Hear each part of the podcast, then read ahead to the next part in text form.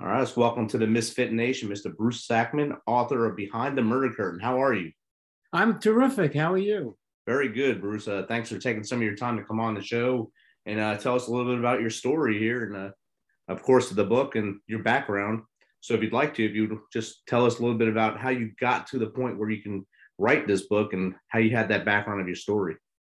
Sure. Well, I'll tell you a little bit about myself. Um, I served as the special agent in charge of the U.S. Department of Veterans Affairs Office of Inspector General for the Northeast. So I was responsible for all major criminal investigations involving the VA hospital system from West Virginia to Maine.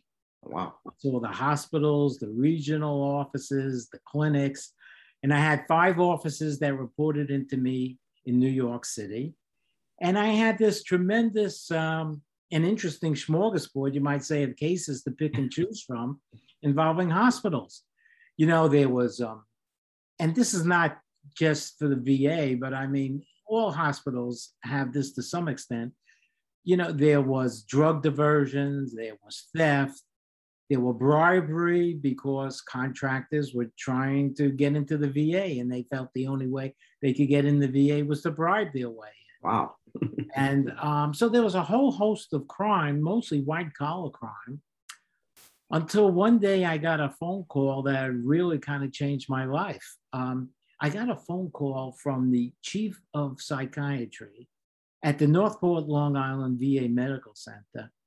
And she said, uh, Bruce, you know, you're not going to believe this, but there's a doctor working here, and there's a news story that he spent time in prison for poisoning his coworkers. What? And I looked at that was my. I, first of all, I looked at the calendar to see if this was April first. Maybe giving me an April Fool's joke, you know. And then I said, "Is this for real?" She says, "Yeah, yeah, it's for real." His name is Michael Swango, and he's been working here at the VA hospital in Northport, treating our nation's heroes and there's a news story that he spent time in prison for poisoning his coworkers. Wow. Wow. All right. So, you know what? I grabbed one of the agents in my office and I went down to see this guy and, and to meet him. And I met Dr. Michael Swango. And I'll tell you a little bit about him. He was a handsome, charming ex Marine doctor. I mean, if I didn't know better, I'd want to introduce him to my daughter. I mean, if wow. she this guy home, I go, wow, this is terrific. But let me tell you a little bit about Michael Swango. When Michael Swango was in medical school, his fellow students referred to him as Double O Swango, licensed to kill. Because it seemed like every time he visited patients, a number of them would expire unexpectedly. And nobody could really point to the fact that Swango may have been killing them, but they got very suspicious. So they went to the dean and they said, you know, Dean, something's up with this Michael Swango. I don't think he should be a doctor. And Dr. and Michael Swango went in front of a board, and by one vote, they decided to keep him as a doctor. Oh. So he stayed in medical school and he graduated medical school, and then he went to Ohio State University to do an internship. At Ohio State University, there was a, a young girl, a gymnast. Her name was Cynthia McGee, and she got hit in, the, in a car accident by another student. And she was actually improving until she got a visit by Dr. Michael Swango. Well, the next thing you know, she dies unexpectedly. But Swango doesn't get charged with that murder. The student that hit her with his car, he gets charged with vehicular homicide but he didn't kill Cynthia McGee. Swango killed Cynthia McGee. Well, in Ohio State, patients start dying unexpectedly, but they can't prove, they can't prove everything. These cases are very, very hard to prove. But they said, look, we're not keeping this guy Swango here anymore. So he actually leaves and he goes to his first love, which was really being an, an EMT because he loved the excitement of going to an accident and a code and all the gore and all the blood. And um, one day he brings in uh, some donuts for his coworkers. And that night they go home and they're all sick. And he's calling them up and he's saying, Tell me all the symptoms. Tell me everything that, that, that that's wrong with you. He was kind of reliving the experience of poisoning them, not just when he put the poison on the donuts, but to hear how they actually suffered. Well, these EMTs were not stupid. And about a week or two later, Swango comes in, and this time with iced tea. He said, hey, I got iced tea for everybody. Oh, they said, oh, thanks a lot, Michael. But they didn't drink it. They had it tested and it was loaded with arsenic. Wow. So they called the police and the police did an excellent job. And Michael Swango gets sentenced to three years in jail for poisoning his coworkers. Now, I didn't think in the United States of America, you could spend three years in prison for poisoning people and come out and be a physician again. But I was wrong. Because being a sociopath, Michael Swango was very, very calm, cool, collected, and clever. And what he did, he came out, he changed his name a little bit. He started forging all these documents showing that he was in prison only for six months as a result of the barroom brawl and that the governor restored his civil rights. And some hospitals were so desperate for physicians that they took him back, they took him in. Mm. And he went to a VA hospital on the West Coast. And when he, everything's going fine, he meets a nurse, a VA nurse, and they get engaged and everything's great until the news story comes out that he spent time in prison for poisoning his coworkers. Well, that's not good for marriage. No. So, um, you know, they, they break up and she gets very, very upset. She goes home to mom. She says, I really love this guy, Michael Swango, but I've been having headaches and all since all of this. I just can't take this anymore. So she goes to the park in Virginia, takes out a gun and blows her brains out. Well, you can't blame Swango for that, can you? Well, actually, you can, because even though the body was cremated, we tested a lock of her hair. It was loaded with arsenic. Wow. Swango was even poisoning his own fiance. So to make a long story short, here I am with that story out at Northport, Long Island, and I meet this guy, and I, he looked like he came right off the golf course, aviator sunglasses, very cool and calm, giving me the same story, the same barroom brawl story, the whole thing, very nice and charming. Until I asked him for permission to search his room, and then his attitude changed dramatically and had us leave. And I called the assistant U.S. attorney. She said, Well, Bruce, you don't have any evidence that he committed any crimes out on Long Island. Mm. So you don't have any probable cause for a search warrant. And the next thing you know, Dr. Michael Swango is gone, leaves the United States. He goes to Zimbabwe, Africa. In Zimbabwe, Africa, he kills women and children and pregnant women but he had to come back to the United States to renew his passport. And that's when we arrested him, but not for murder, because we didn't have any evidence that he actually murdered anybody. So we arrested him for every federal agent's favorite crime, which is lying to the government. he lied to me and he lied on all his applications about the barroom brawl. Okay.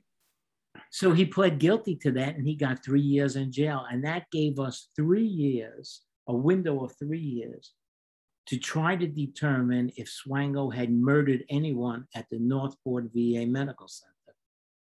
Now, I told you about all the cases that I had at the VA, but never a murder case. Right. Never did anything like this before. So my boss says, Hey, Bruce, you know, we're going to hook you up. Uh, with one of the world's great experts on this, Dr. Michael Baden. I don't know if you ever seen him on TV. I used to have a show called Autopsy. Oh, yeah. Anytime there's a famous murder, he's like there. And I explained to him, he says, Don't worry, Bruce, I'm going to teach you how to do this. And the first thing we're going to do is we're going to assemble a team of experts and we're going to pull every medical record of every veteran who was at the Northport VA during the time Swango was there. And part of this team is we had a VA physician from Texas who was an expert in chart review. He could review the patient's charts and make a determination. as to whether their deaths seemed suspicious based on all the underlying ailments they had. Was it suspicious that they expired when they did? Then we had Michael Baden, of course, was the forensic toxicologist, uh, the forensic pathologist. And then we had a, a toxicologist um, from uh, the largest private forensic lab in the country called National Medical Services.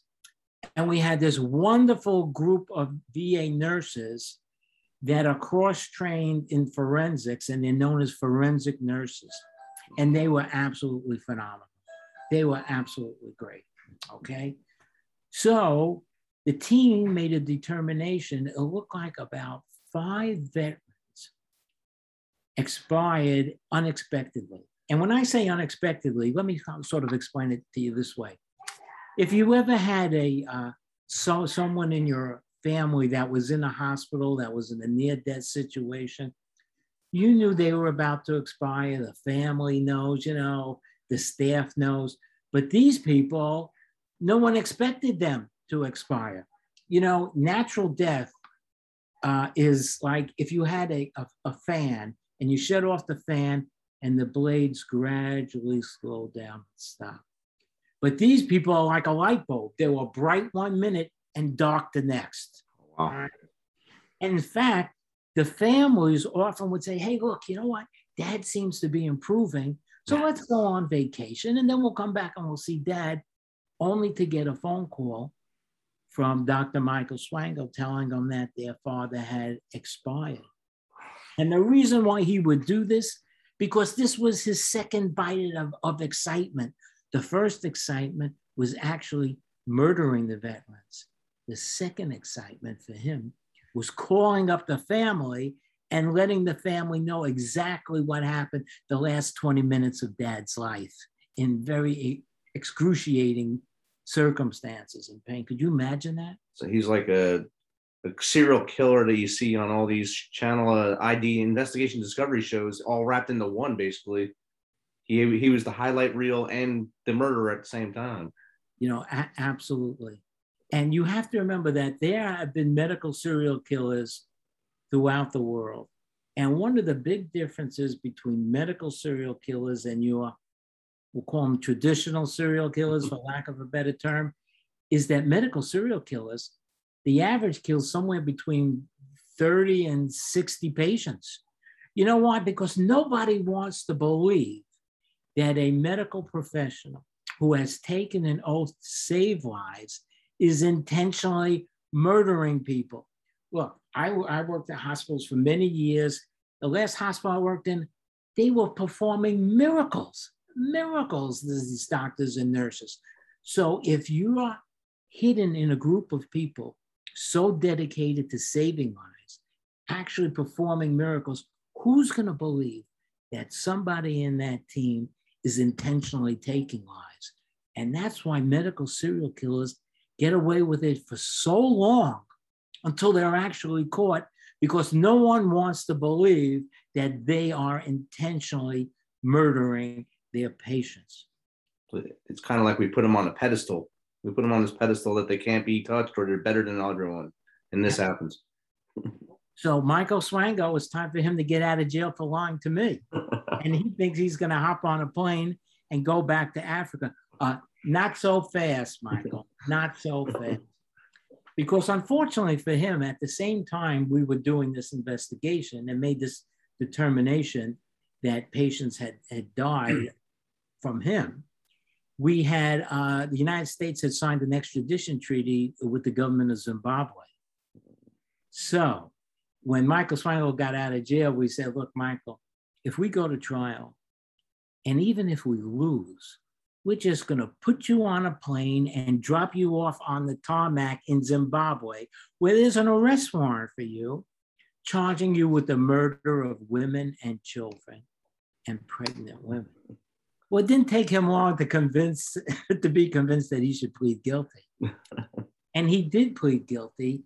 And when he got in front, you know, and uh, the sentencings are very, very dramatic because this is when the families get up and the families get to speak. And they talk about dad's military service you know, and how dad survived the war only to be killed in a VA hospital. Terrible, you know, absolutely terrible.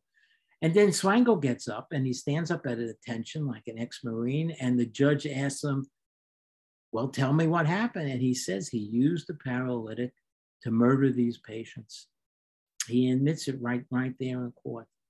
So he gets sentenced to um, three consecutive life terms without the possibility of parole. Now, in the federal system, there is no parole. So the judge said to him, You know, Dr. Uh, Swango, right now, there is no parole in the federal system. If Congress should change the law and grant parole, your parole is denied in advance. Wow. So he wouldn't give them any opportunity to get out.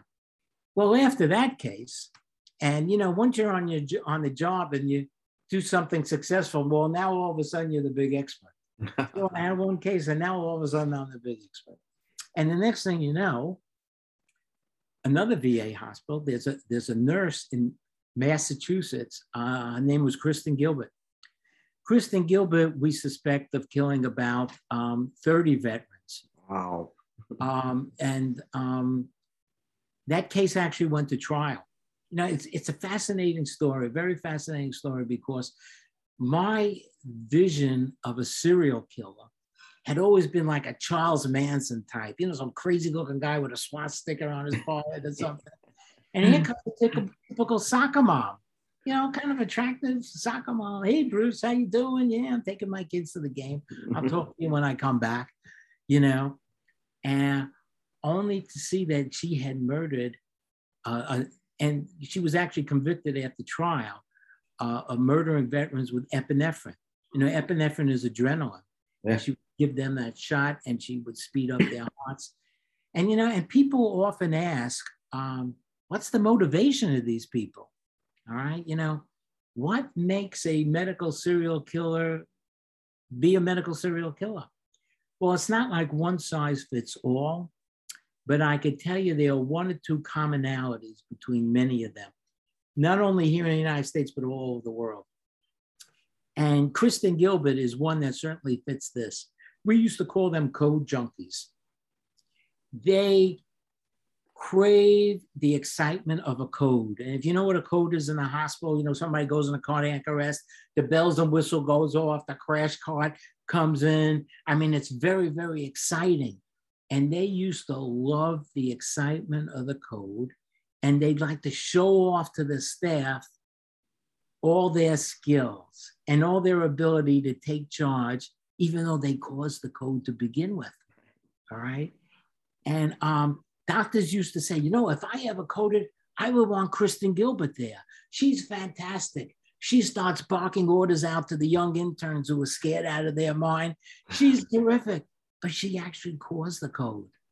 You know, she actually caused the code. Now, her case, interestingly enough, her case was a death penalty case in a state that does not have the death penalty.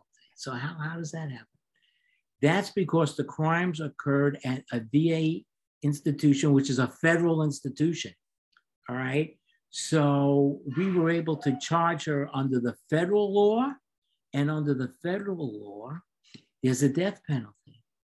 So we went to trial for six months, eh, day in and day out, six months long an incredible battle of experts and witnesses.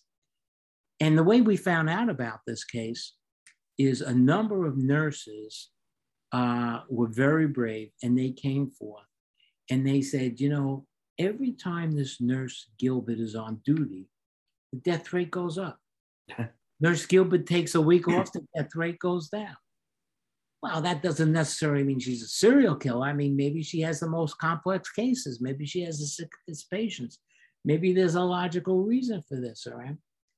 So she goes to the management, and the management really poo-pooed it. So did a number of their co-workers. So out of frustration, they actually went to us, the inspector general, and that's what started this investigation. Uh, we worked along with the Massachusetts State Police, who did a phenomenal job with us.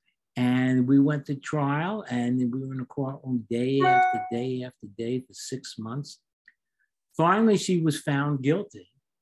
And now came the second part, the second trial. The second trial is the death penalty phase. The same jury who decide that she was guilty now has to decide whether she should receive the death penalty or not. Okay. And it was the government's job to prove or try to prove that she did deserve the death penalty. And again, that was a very, very moving experience because the family members are there. And the family members get up and they testify, you know, about dad's service, about dad's time at the VA. I mean, it's very, very moving. Um, and the jury came back and they said no death penalty, but she also got life imprisonment without the possibility of parole. And we were kind of happy, you know, um, because she was a mom. She had two young kids. We didn't really, if she was executed, she would have been the first woman to have been executed in the federal system since uh, Ethel Rosenberg with the atomic bomb spy. But it didn't happen. And we were kind of happy it didn't happen but you would know that when you read the newspaper accounts because they thought we were bloodthirsty Gestapo, you know, and we just wanted to hang her in the town square. And really, nothing could be further from the truth. Nothing. And the media takes off and runs with the the headline they believe is going to sell papers and making you the bad guy or your team the bad guys in that situation is the best way for them to do that. Even though she was obviously having an evil spell in her to do this and kill over 30 veterans of our country. Right. So the next thing you know, now with two cases, now I'm really an expert. now you're sought after. In two cases, you're like a super expert. so now I'm really an expert. Okay. And then we had other cases around the country. You know, the most recent case was a case in West Virginia. I don't know if you saw this. a nurse uh, named Reta Mays, she killed uh, 13 veterans. That was at the West Virginia VA. That's most recent. And cases have been like this all over the world. I actually worked with the German police on a case involving a nurse that killed over 100 patients. We actually think it's closer to 300, but we can't prove it.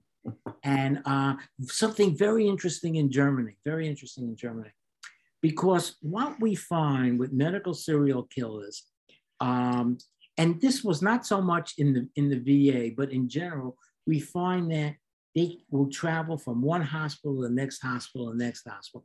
So like, like in Ohio State, even though they suspected Swango, you know, they didn't tell the next hospital that they suspected Swango. They were just happy he's gone.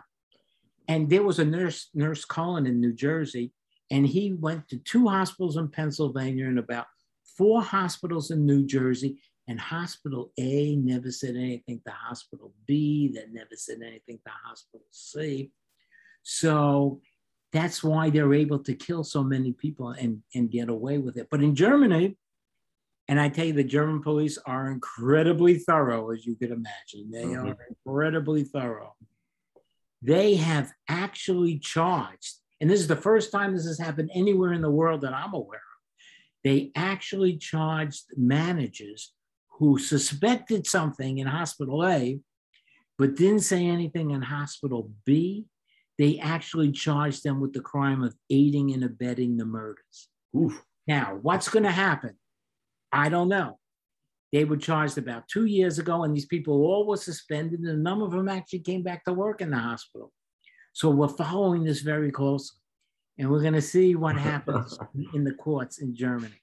But this is the one and only time that I'm aware of that managers who suspected something and didn't do anything actually got charged. And I think I'm really hoping that they are found guilty because that's the kind of precedent we yes. need to set. If managers know that they're going to get charged for, for covering this thing up, then they're going to think twice about that. But look, let's face it, if, if you are the director of a hospital you don't want the word out that there's a serial killer in the hospital. You know, after Kristen Gilbert was convicted, all right, the nurses who brought the allegations forward to us, they went back to work. They were ostracized, not praised, ostracized by their coworkers who said to them, Did you see all the bad press you brought about this hospital? I mean, we're saving lives. We're spending uh, all day saving lives here. But now when people drive by the hospital, they go, that's where the serial killer worked. And that's all your fault. Why did you have to say anything? You know, why, why, why couldn't you just keep your mouth shut about it? That's the thanks they got. And you know, there's there's a there's a famous there's a famous case about nurse whistleblowers in Texas. These two nurses, they were like the entire compliance department of the hospital. And they went to the manager of the hospital. It's a, a town called Kermit, Texas, in the oil basin. And they said, uh, Mr. Director, we think this, this doctor is very dangerous. So we think he's actually harming patients. And the manager said, um, Did you actually see him harm any patients? No. Um, is your background so perfect? You know, the reason why I ask is because if we pursue this, then you're sort of like your background is under investigation. I mean, is all your licenses up to snuff? If we drug tested you, are you going to test positive for anything? I mean, I'm just asking, you know, before you pursue this thing. So, you know what? Why don't you just go back to your office? You know how hard it is to find doctors in Kermit, Texas? Why? We have to go all the way to the Philippines to find doctors, maybe even further. So just go back and so these two nurses say, well, what the hell are we going to do now? We went to the management. The management poo-pooed it. So one nurse says, I have an idea.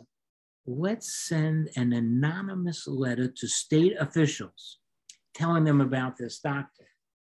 So they send the anonymous letter and the doctor gets wind of it boy, is he pissed. So he calls one of his patients who happens to be the local sheriff. And he says, uh, Sheriff, I think these two nurses are intentionally trying to harm me. And I think they may have committed a crime. And the sheriff says, Don't worry, Doc, I'm on the case.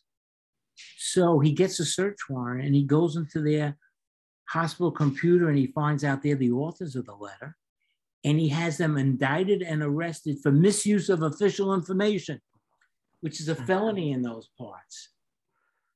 Goes to trial, the jury's out for about 20 minutes. They come back and they say, what are you kidding me? These nurses deserve a medal for what they did, not to be criminally prosecuted. Oh, yeah, they won the case, they got their jobs back, they got money. But what kind of message? What kind of message does that send out to other nurses and other doctors there when they suspect something? You know, when I give these lectures all over the world, inevitably, some nurse or some doctor comes over to me and says, you know, there was this nurse, there was this doctor. We should have said something. We really didn't. Now I'm so worried. I'm wondering, you know, if maybe we made a mistake. We really suspected something. It takes a lot of courage to come forward. And that's another reason why medical serial killers, not just in the VA, but throughout the whole world, get away with killing so many people. Definitely. And the whistle when the whistleblower is afraid for their entire life now, because like those two nurses there had almost everything taken away from them for doing the right thing. That's right. And the other ones up in Massachusetts, the same thing. They got blacklisted because they did the right thing. Where others closed, batted eyes. Oh, I'm good. Nothing's happening here. I'm not seeing my patient go down like this. This is just a fun hospital.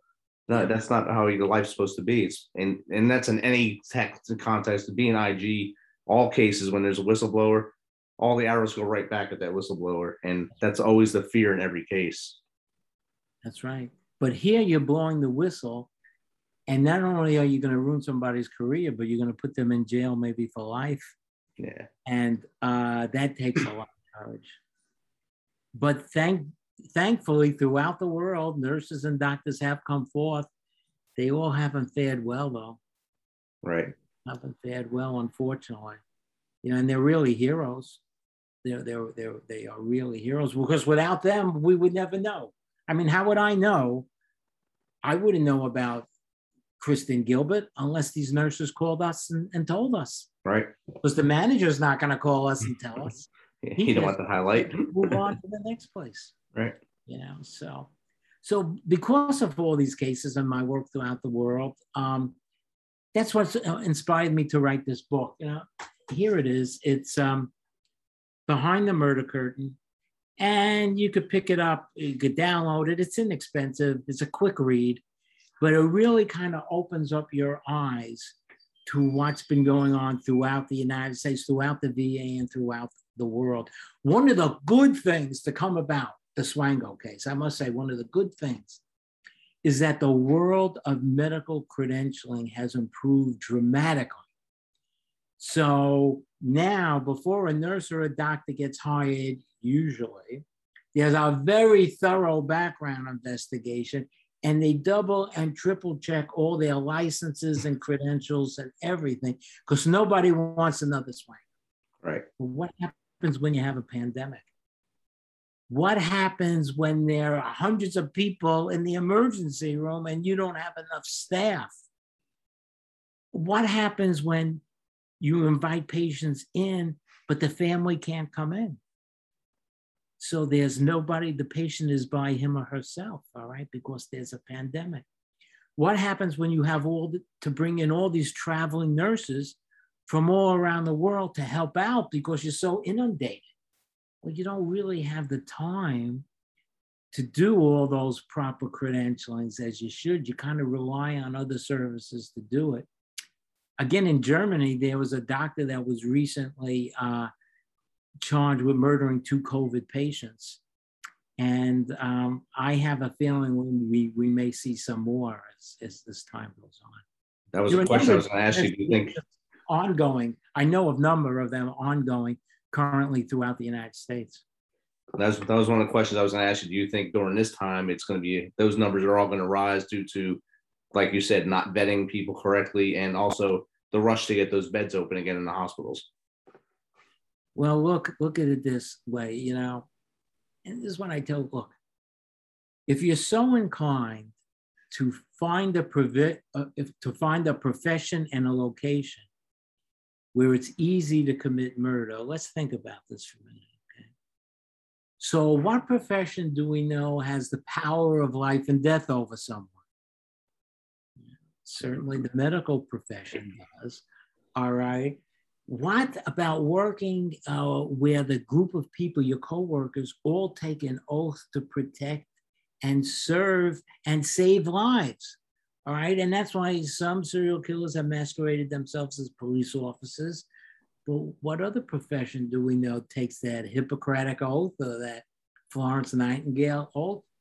How about working in a profession where the victim and the family trust you implicitly? Listen to that nurse, sweetheart. Listen to that doctor. He has your best interest in mind. Of course, they do 99.9% of the time. That's a very logical thing to say. And what about this? What about working in a location where the strong and assertive all of a sudden become the meek and mild? I mean, you're hurting and you're by yourself, so you don't ask questions. You know, you ever see this really big construction worker terrified of this little nurse coming over with a big needle? I mean, they don't mm-hmm. ask questions, they are hurting. So they just kind of accept the treatment.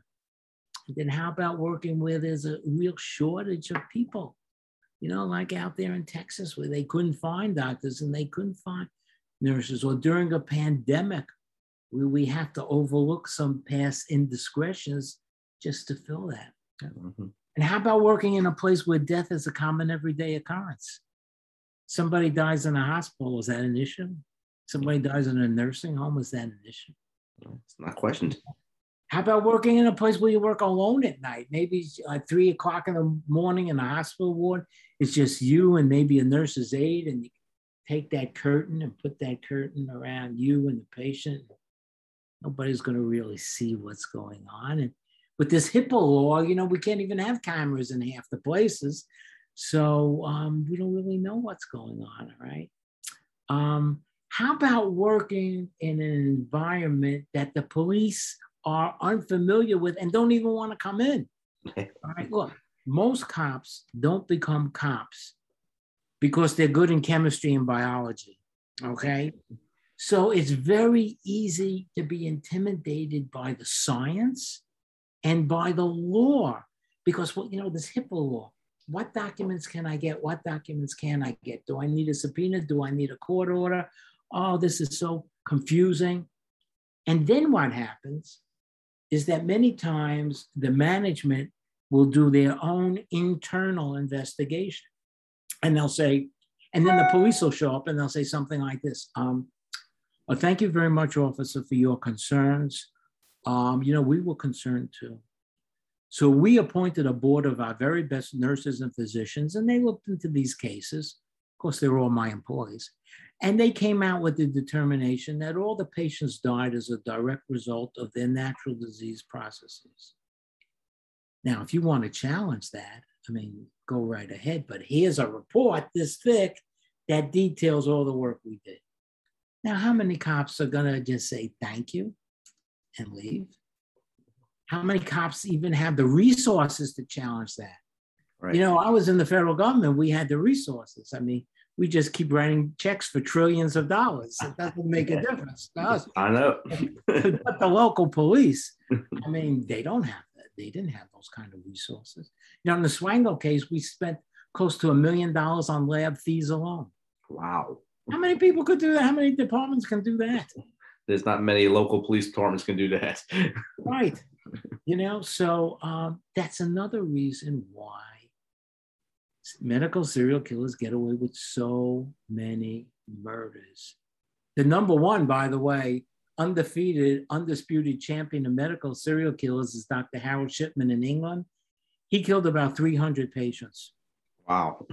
and just to show you how difficult these cases are to make, Harold Shipman is the one and only physician to be successfully criminally prosecuted for killing his patients in the history of the United Kingdom, going back to the Norman conquest.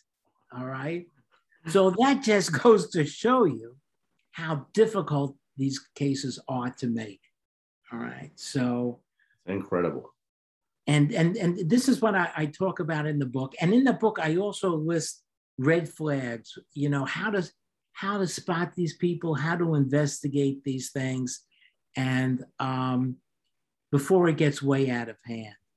But they almost always do get way out of hand. Oh, definitely, especially when the bodies start piling up and it's it's already out of hand after one goes down. But when they start to go to thirty and three hundred, like in in England, that's yes. a that's a whole cemetery in some cities. So that's bad.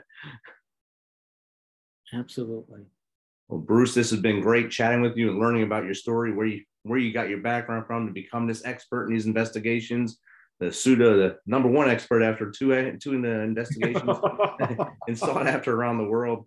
And uh, thanks for sharing parts of uh, behind the murder curtain with us, so uh, listeners can get out there and then buy your book and learn more about it themselves. Thank you very much for having me. All right, you have a good night. All right, you too.